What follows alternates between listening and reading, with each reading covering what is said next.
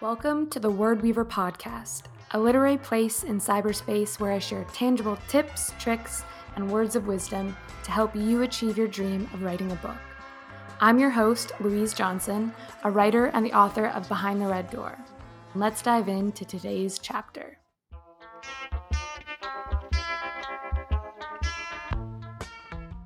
So, hello and welcome back to the Word Weaver podcast. I am very excited about our guest today, Liselle Sambury. She is a full time writer and the author of Blood Like Magic, her debut dark fantasy YA novel. Welcome to the show. Hi, thank you for having me. So I'm excited. I was just saying before that I feel like I know you because you have such a wealth of knowledge on your AuthorTube YouTube channel. So if you're an author out there or an aspiring writer, definitely follow her YouTube channel and social media. Liselle is a wealth of knowledge about the publishing industry and really just gives it to you straight of how do I get a literary agent? What is a query letter? how do I get signed with a big five publisher? So that's kind of how I discovered you leading up to, I think it was over a year before leading up to the launch of your debut novel, which you, we are two months post pub. And you launched in a pandemic. I guess we're we're both Canadian. We're kind of coming out of it slightly. How are you feeling post publication?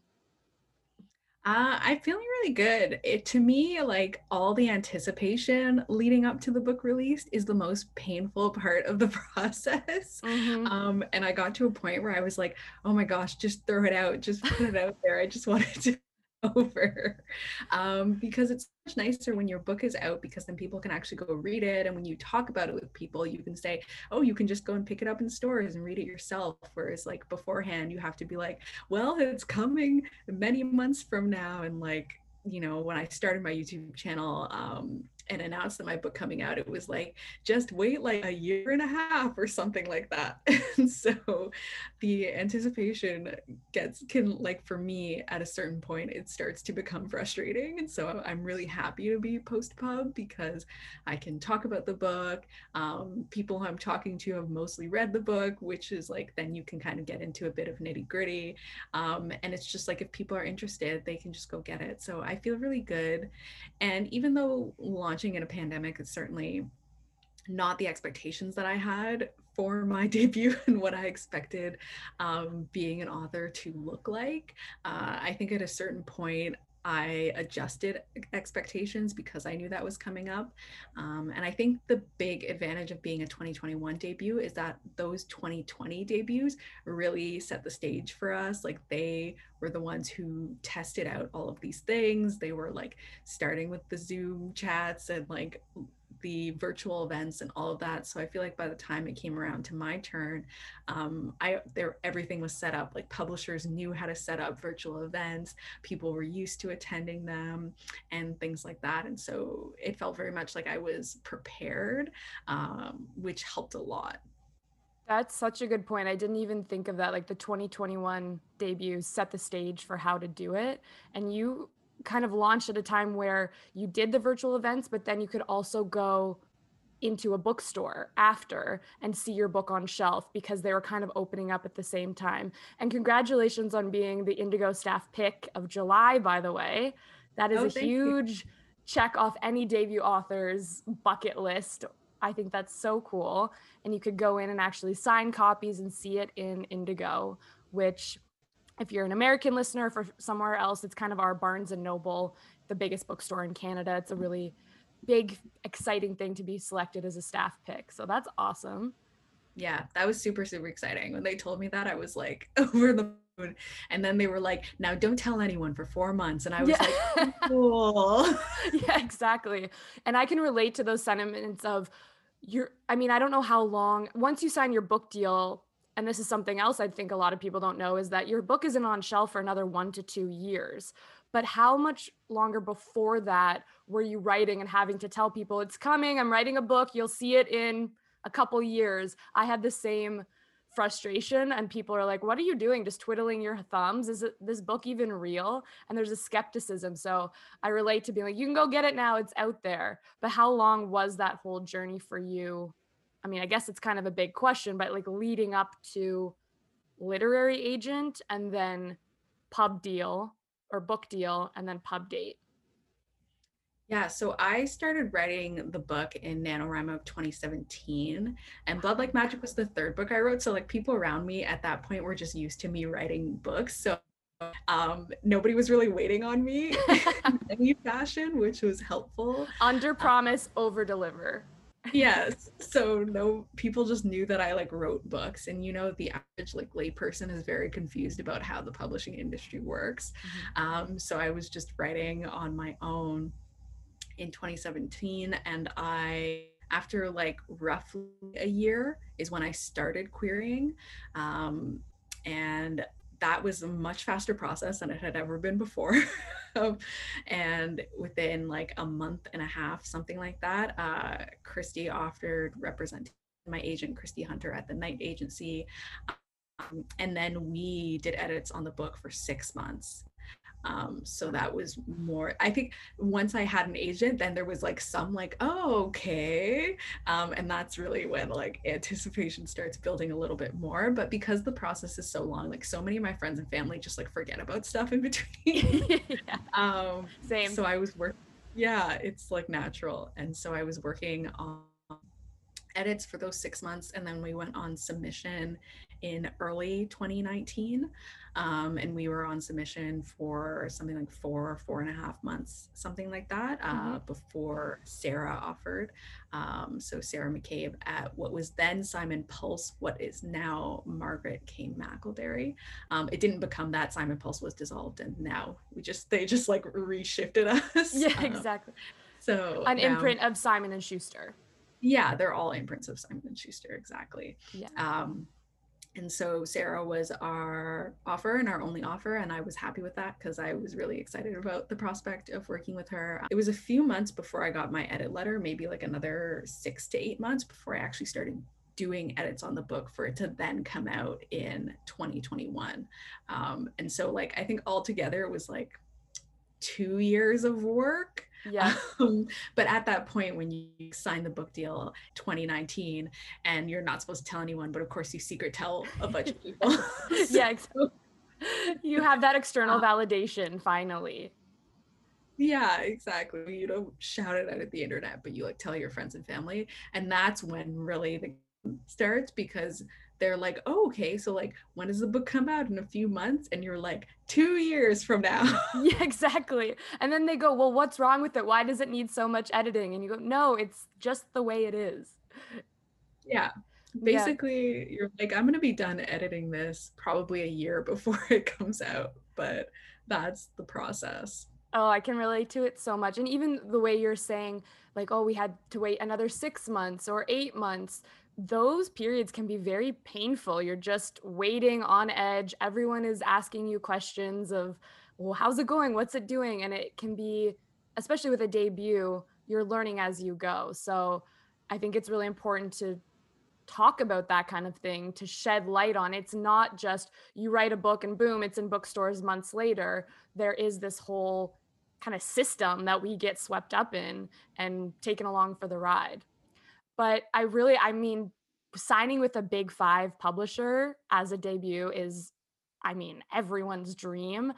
Were you just ecstatic?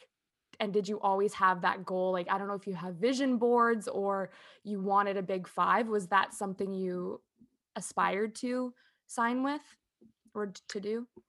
I wasn't really as concerned about the big five because I knew there were publishers that were outside of the big five that were still reputable publishers that could still do a really good job at launching your book. Mm-hmm. Um, so I was concerned with that. I was just concerned with like, I wanted to be able to sign with a reputable publisher with titles that I had heard of um, and titles that I do really good jobs with, like really good marketing and really good distribution, um, because I wanted to know that I could walk into a bookstore and like be able to see my book there and to know that the publisher was able to do great marketing for it mm-hmm. um, and it wouldn't kind of mostly fall on me because you know that's a big part of why I want to be in traditional publishing because um, even though I was working in marketing at the time, like for me, marketing someone else's product or some uh, brand is very different than me as a person going out and being like, hey, buy my book. Like, I'm fine to supplement and to add on to that, but I really wanted someone else to be doing the bulk of the mm-hmm. marketing. Um, and so, Kristy, might pull together that sub list. Um, and not all of them were big five, but I trusted that they were all great publishers and great editors because of how she pulled them together. I think 17 editors, 17 or 18 editors that we went out with in that first round, and we only did one round. Um, so that was kind of my outlook going into it. Yeah, that's really smart. And I think it's even changing. I mean, it was touted for so long, the big five. And now I think it's actually big four because Penguin Random House merged. So, but I think there's also this idea that, oh, we, we have to sign with one of those, like f- this oligopoly. But the industry is changing. They that big system is very archaic. So there are very reputable publishers that are outside of that. So I think it's good for other writers to know that that doesn't have to be the be all end all with your debut. I always like to think success is a variable viewpoint. So for you, what a successful book launch is, it could look different from another author. So did you have an idea going in of, for me, a success with Blood Like Magic is hitting a New York Times bestseller list, or is it seeing it in store, or is it being on like a Canadian bestseller list? Is it selling X number of copies? Did you have an idea of what a successful debut looked like for you? For me, I think going into it, my idea was really loose. Like I didn't have a lot of idea of mm-hmm. what I wanted to be. I think I just had this vague idea that if I had seen it in enough places and I felt subjectively that there was enough buzz that I would feel successful. Mm-hmm. Um, and then down the line, I started to be like, okay, now I'd like some hard sales numbers. and I ended up chatting with friends about like, um, what do you think are good sales numbers and what have you heard is like pretty good for a debut um, and gotten like a pretty wide range of like numbers and like this is kind of the range that I've heard is like good or not. Um, and then also knowing that I could always ask my agent um, and be like, hey, was this good or how was this? And like know that honestly tell me. yeah. um, so I did eventually get to that point, I would say like two months before where I was like, okay, this is kind of what I would like my sales to look like and what if I got these sales I would feel that the book was doing well. Um, and then that ended up working out, and I did end up in those numbers. And I was like, okay, the book is doing well. And then I just was like, okay, uh, what now? Because after that point, you know, that's the thing about publishing i find and like being an author is that you are always having constantly moving goalposts. And i found that even of my professional life when i was working in social media and working in marketing your goalpost is always changing. Um, and maybe that's just ambition naturally that you start to want more and more things. But i've always felt very realistic about what i've expected from my book. Um, I didn't have any designs on being on bestseller lists or anything like that. Um, because I do feel I'm, you know, I was like, I feel this is a mid-list title. And so I had expectations for what other mid-list titles perform at. Um, and so in that way, I'm kind of a bit like pragmatic in that. I, Smart. But yes, I didn't have any huge designs on being on bestseller lists. Um, I think it's great to have those dreams. Of course, one day I would want to like, be in book boxes and have special editions and things like that. Um, but I think very much from book to book and kind of base my expectations on how I subjectively feel things are going. Um, and in that way, I can still be really happy when like things I really didn't expect happen, like being, you know, the Indigo staff pick of the month. Um, I really did not expect that, and that was wonderful that that happened. Oh, um, yeah. But then it also helps me kind of manage um, I'm not going to be super disappointed. Like if my numbers were slightly lower than I had expected, that would have been fine. Um, and so that's kind of I've been going about this. And I think that every title is different and very much in the debut experience. I know that just because I don't get all of the things on one book, that doesn't mean that another book can't achieve those things. Right. I love how pragmatic you are. I think that's really a smart way to approach it to kind of not have I mean, like you said, it's a balance of dreaming but also having realistic expectations and you're pleasantly surprised with how the post launch has kind of unfolded and I think that's a nice way to be. Um I want to kind of go back a little bit because you mentioned Blood Like Magic is your third book, which I actually find very interesting. And recently, correct me if I'm wrong, or maybe it was a year ago, you kind of made the switch to being a full-time author. Was it about a year ago? Yeah. So what happened was uh, in March 2020, at the beginning of COVID, because I used to do social media marketing, but for a travel company. And when COVID happened, travel was not so great. Tough um, industry. Um, people, yeah, a very tough industry. So uh, like a very large portion of the company was laid off, which also included me. Um, and at that point, it was kind of like I myself an accidental full-time author because right? Something i was trying to do but now that i didn't have that job writing was technically the only job i had um, and so i was focusing in on that while i was trying to find full-time work um, and after like close to a year of trying to find like day job work and not able to um, and feeling really like down on myself and I thought to myself, well, you've gone a year so far without this um, what if you could write full time and i thought about it um, and then i ended up getting my second book deal um, for two ya books um, butcher birds being the first one and then an untitled second standalone and at that point i crunched the numbers and i realized um, spread out over a three year period, it would have been the same as the salary I would have gotten from a day job. And at that point, I thought, why don't I just write full time on purpose. Right. Um, so I just kind of made that transition. It was basically the same. The differences were that I was it was on purpose now. It was no longer by accident. Um, and I was, you know, living my life that way and knowing that this was something I wanted to continue with and planning my career for um, wanting to continue writing full time. And so that was the big shift. So I've technically been like doing it for a year and like I've been purposely doing it for like six months.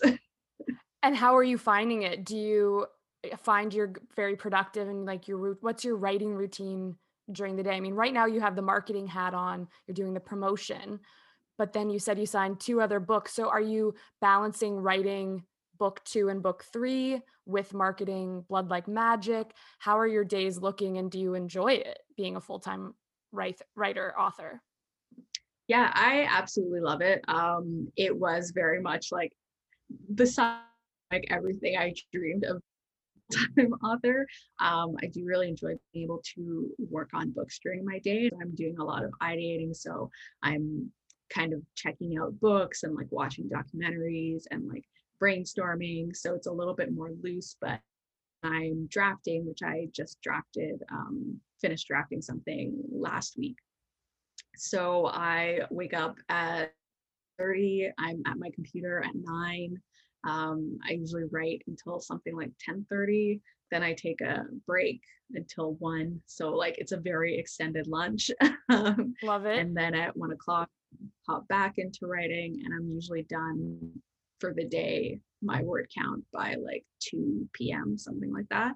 Oh, that's great. um and then i just kind of do whatever. Yeah it's great. I usually do reading. I've done the most reading this year that i've ever done. Um i've read 82 books already. Wow. um yeah so i basically spend most of my day writing and reading and then like i have some break time I'll play like The Sims and stuff and I'll listen to audiobooks. So I'm still technically reading. Right. So it's really, really nice for me. And um, I find that I've recently set up a schedule where I do do now like a Monday to Friday schedule, nine to not five, nine to two, really, which is nice for me. And then I take weekends off, and that's been working really, really well. So it's a bit different in that I do need to be strict with myself, but I've always been strict with myself. Like when I worked my day job, I would wake up at 5:30 in the morning and I would go and like six o'clock I'd be in front of my computer and I'd write until I had to leave for work at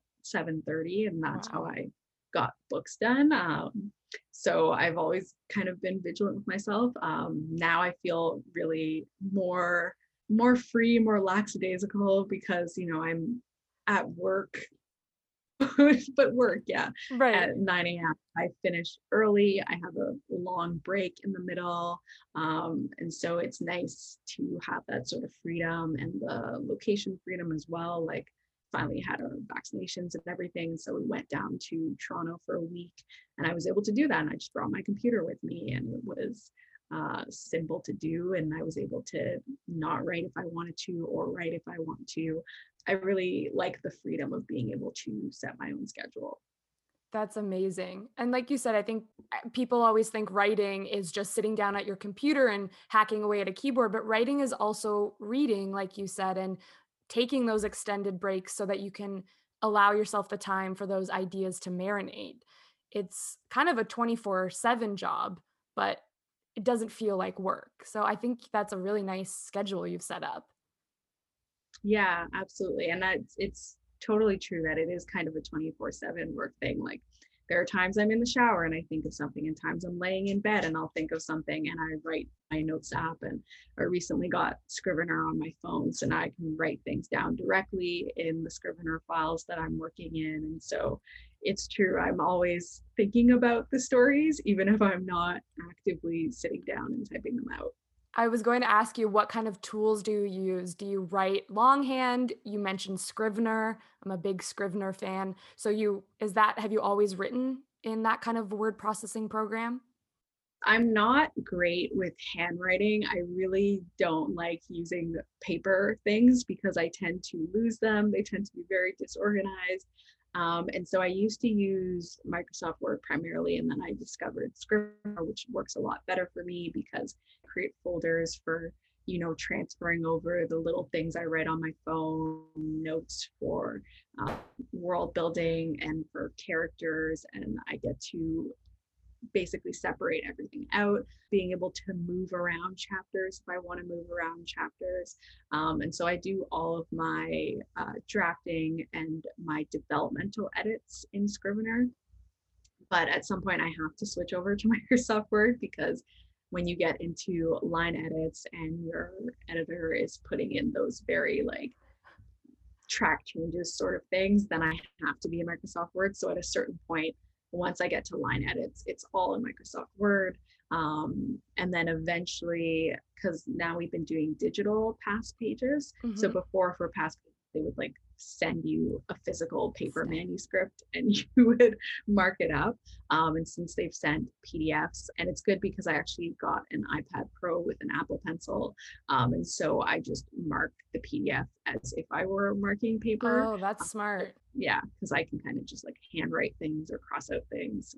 Well, I'm so impressed with your discipline to sit down and write, even when you had a full time job does the writing always flow naturally for you? Like you said you just sat down at 5:30 previously and wrote until you had to go to work. Did you ever hit quote unquote writer's block?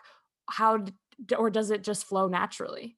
For me because i'm a very heavy plotter now um, if I'm going to have like quote unquote writer's block, it's going to happen in a very early stage of the process. Mm-hmm. That I'll be, you know, I use Save the Cat um, as my outlining or my story structure.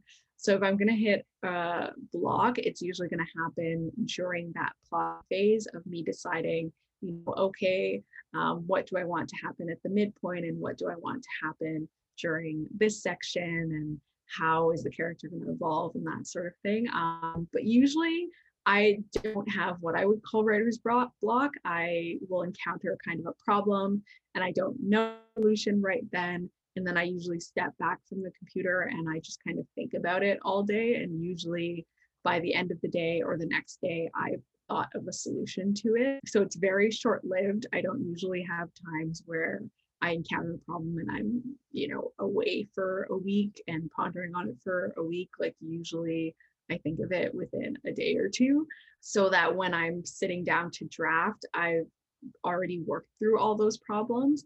And then I'm also the sort of drafter where if a new problem pops up when I'm drafting, I usually will just draft through it with the idea that I'll fix it later. So I draft continuing to follow my outline, or sometimes I'll tweak something on the fly.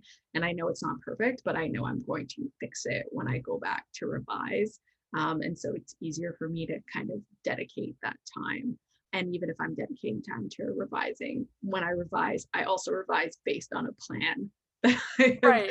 put together because I've sat down and I've read the whole book and I've made a bunch of notes and like plotted out how I'm going to fix everything so that when I'm actually revising, it's the same thing. I'm following a very specific guide, um, which kind of helps me basically like feel like I'm not wasting time in that when I sit down to do work, I'm able to do the work, um, which was especially important to me when I had my day job because it was kind of like, okay, I have an hour and a half in the morning to do this.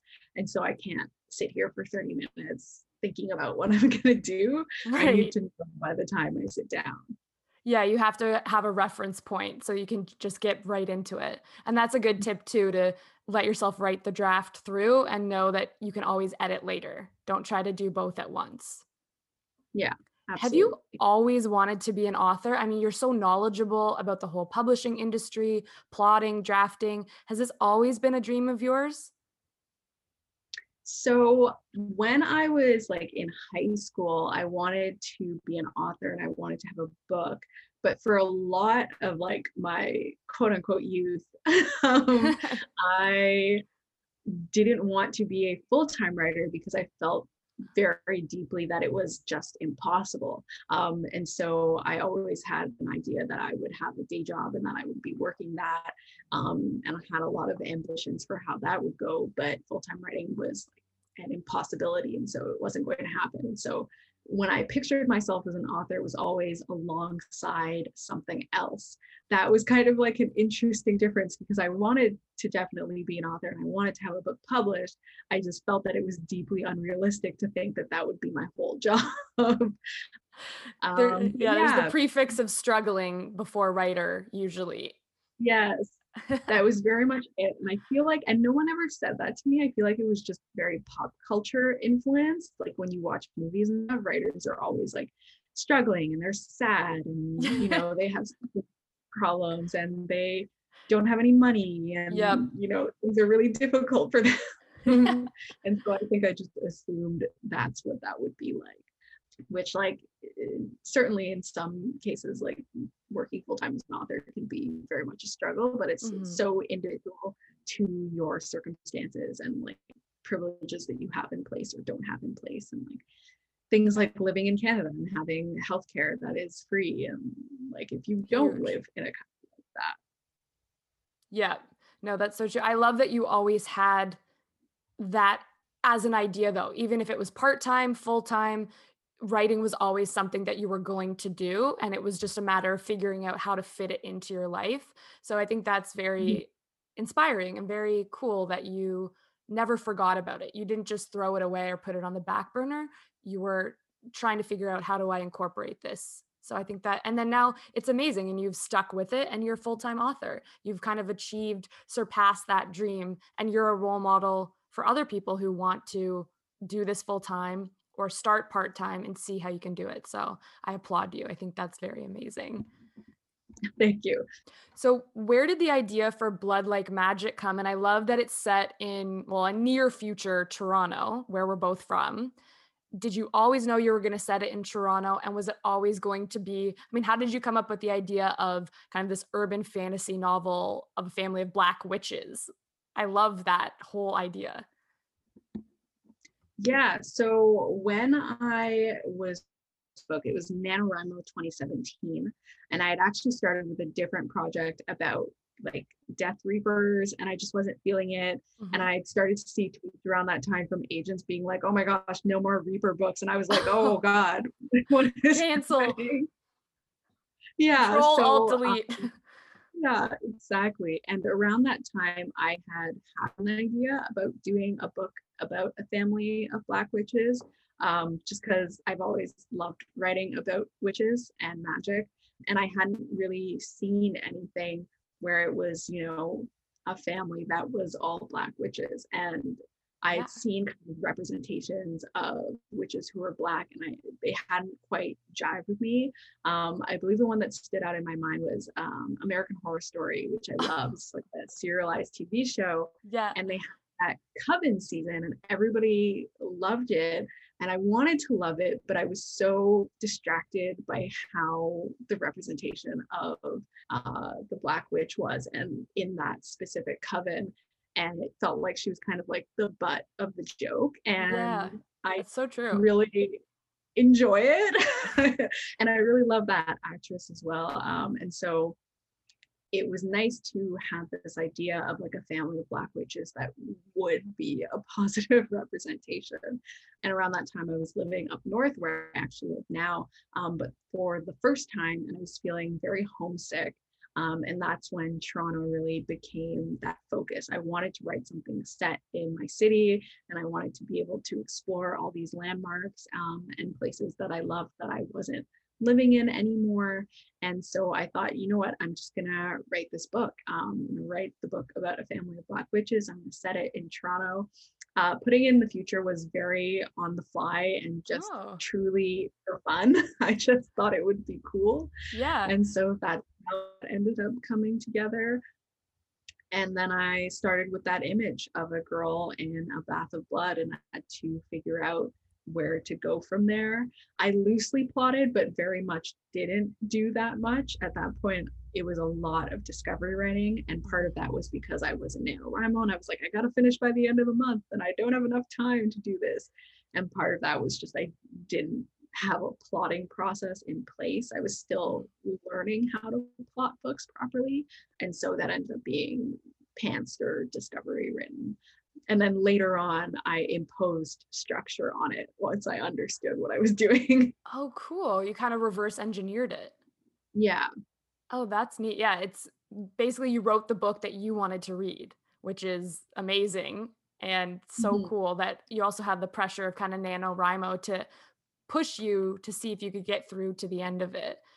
And that ended up being whatever happened to your first two books that you wrote before Blood Like Magic. Are they ever going to see the light of day or have you kind of put them in a drawer?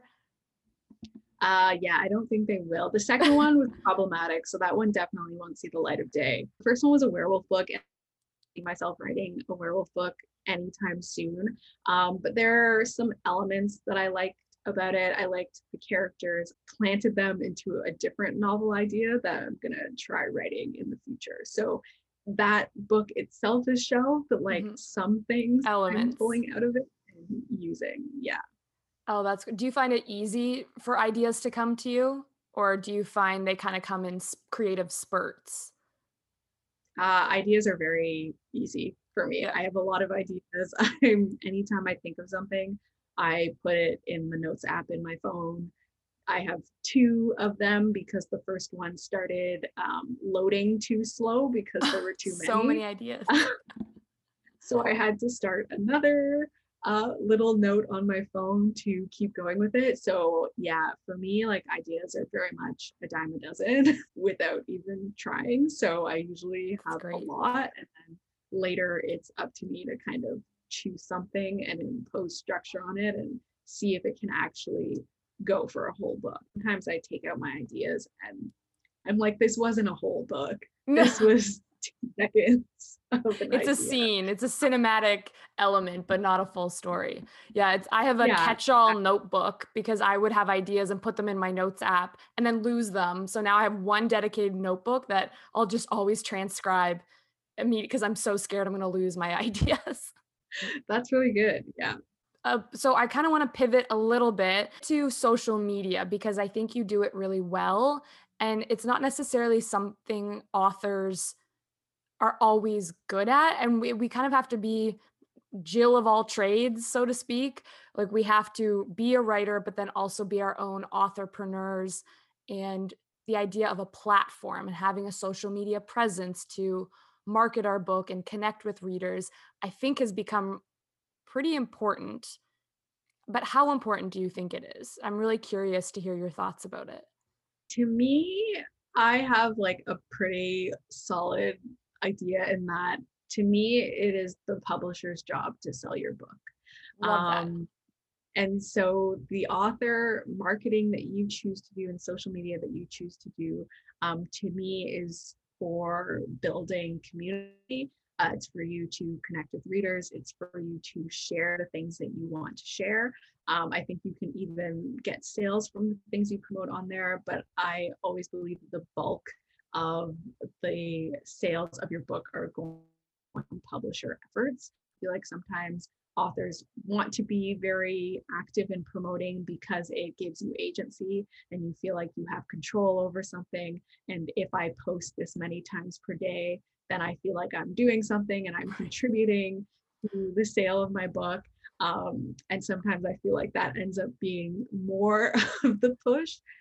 I think it can do great things in like trying to get people aware of your book um, and trying to drum up interest and just sharing knowledge about your book. And I think that's great. And I think it's great if authors do that amount of promotion. Um, I think sometimes there are some publishers who will act like your individual efforts are more impactful than I think they truly are. Yep. and so I kind of have a, I guess, a complicated feeling about it. I think authors who want to promote and who want to share things about their book and are wanting to know different ways about doing that, I think that's great to learn about. Like if you want to do a cute little video or if you want to know how to put together graphics for your launch events and things like that. I think those are all great skills for authors to learn and to be able to put out there and definitely I would encourage them to promote your book. You know, if you have a cover reveal now, a lot of the times um, your publisher is giving you the image and you post it on your so- social media. And so that gives you a chance to tell people, hey, here's my cover, or here's my release date, or here's my title, or look, I have. I got my physical copies and now I'm sharing it with you. Um, and to connect with people, really that community building aspect that can be really nice for an author to just feel like they're interacting with the people who are reading and they're getting it out there. With me and authors and social media, I always feel like I want to have people feel like you don't, this isn't the make or break of your career. Um, yeah. You are you're posting on social media um, is my feeling about it. And so I think all the social media that authors do and engage in should be things that they actually want to do. Um, so I do a YouTube channel because I want to do a YouTube channel. Um, and I talk about all different things on there. And if people see that I have a book and they're like, hey, I'd love to check out and buy that book, that's awesome and that's great. But I don't think the bulk of my sales are coming from people watching the YouTube video or from people seeing my Instagram posts or like watching the very rare TikTok that I post. um, I think it comes from my publisher putting the book in the bookstore and like having it on displays. And I think social media is really great for buzz also. Mm-hmm. Um, you know, someone yeah. sees your post and they think it's really cool and they share it around with people. I think that can have power. I think word of mouth from readers can be really powerful. And if, you know, readers have somewhere where they can go and they can learn updates about you that they can share, mm-hmm. I think that's great. And so that's kind of my complicated thing with it. I think social yeah. media for authors definitely has a place. I think it's great if authors want to do that and learn about that. And um, it gives them agency to, you know, if they feel like their publisher isn't really doing as much as they want them to, then they can hop on their own social media and they can put out posts and they can feel like something is being done. Um, and I think that can have a big psychological advantage. But I think at the end of the day, it is not the job of the author to sell copies it's the job of the publisher to sell copies. Um, and if the author sells copies too then that's awesome. It's a bonus right? I'm so happy i asked you that question. I knew you would have the perfect answer and i couldn't relate more because i think that is a struggle. Even i struggle with it and i some of my author friends struggle with the idea of well now i'm being told i need to be on BookTok and do reels and all of that content for the book takes away from the actual writing of future books and it, it becomes too far weighted in the content creation aspect of being an author than the actual drafting, writing, and creating really good stories and taking the time to make sure the product itself is quality.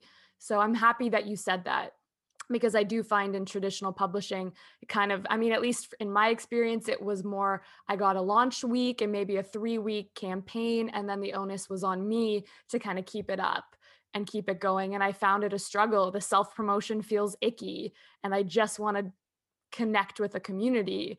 So I was, I'm happy I asked you because I found that a struggle, and I love that you just kind of nailed it of what I feel. Yeah. Yeah. And it's really difficult. I think it's difficult too because if, you know, in the case where someone's publisher is not doing as much promotion as they would like, um, it can very much feel like now it has become your job mm-hmm. to do this for them. Yeah. Um, and I think that can be really difficult because then, you know, you can have some authors who their publishers do a ton for them and they're like, well, I don't really need to post on social media. Right. And then there can be others whose publishers aren't doing very much for them. They're like, well, I have to be on here 24 7. But then you can burn out from that. And, you, mm-hmm. and like you said, it takes away from the actual work of the writing. And I think there's definitely a balance there. And I really hope that, you know, authors are pulling away from like burning yourself out and like, you know, putting your mental health at risk to do this thing that you now feel is your job when your job was always just to write the book. Yeah. Yeah. Yeah. That hustle and grind culture is very i mean it's seductive in a way and it, you're kind of taught this is what you need to do to get to the top and survive in it but i think you illustrated perfectly even explaining your writing routine you take weekends off you stop your workday at 2 p.m you have to give yourself those breaks otherwise you will burn out and mental health is of the utmost importance. So I think that's great that you found a way and I find it very inspiring how you have structured your day. I'm I want to start taking some more of that and not feel like I have to be always be on. Yeah, it's nice to have the structure and I used to do it where I would when I was going to work on a project, I would work every single day on that project until I finished it in like mm-hmm. little chunks and honestly like I would just have days where I'd be so tired and then I would take the day off and then I'd be like, great, now my schedule is thrown off. And I, the nine to five was something I'd seen a couple authors do. Um, in particular, I remember seeing uh, June Hur, who's the author of The Silence of Bones, and um, also a Canadian yeah. Toronto-based author. And it's nice to even just like in like your daily life and that like on the weekend I have the full day off. And so it's no longer a thing of like my partner being like, okay, I just have to like come in here and I have to like write for two hours and then we can like do stuff together because I'm like, I don't have anything to do. So if there's anything you want to do, we can do that as well. Um, yeah, definitely giving yourself breaks. And um, a lot of that has been a learning even just through watching other people. Um, I think because so many authors warned about burnout, mm-hmm. me going into it, um, I had the mindset of uh, yeah. trying not to do too much. And there was even a point where I was still doing too much. And another author was kind enough to say to me, ask your publisher for all of the stuff. And I ended up doing that. And my publisher did a ton of things for me um, that took things off of my plate. Um, and even some things like, you know, they did some quote graphics for me. I can do a quote graphic. Of course, I know how to do that but because they did it i didn't have to do it. And then i had more time for other things and i wasn't taking on so many things on my plate because there are other debut authors i know who have in hindsight been like i did too much and then i ended up burning out and then i was so tired and then i disappeared from social media for several months because i just couldn't do it anymore. Um, and so i feel like witnessing all of those things has made me especially more like really like put the onus on your publisher if you can um, mm-hmm. and if you can't um, also give yourself grace and time and like don't hurt yourself trying to do this thing. That is technically not your job.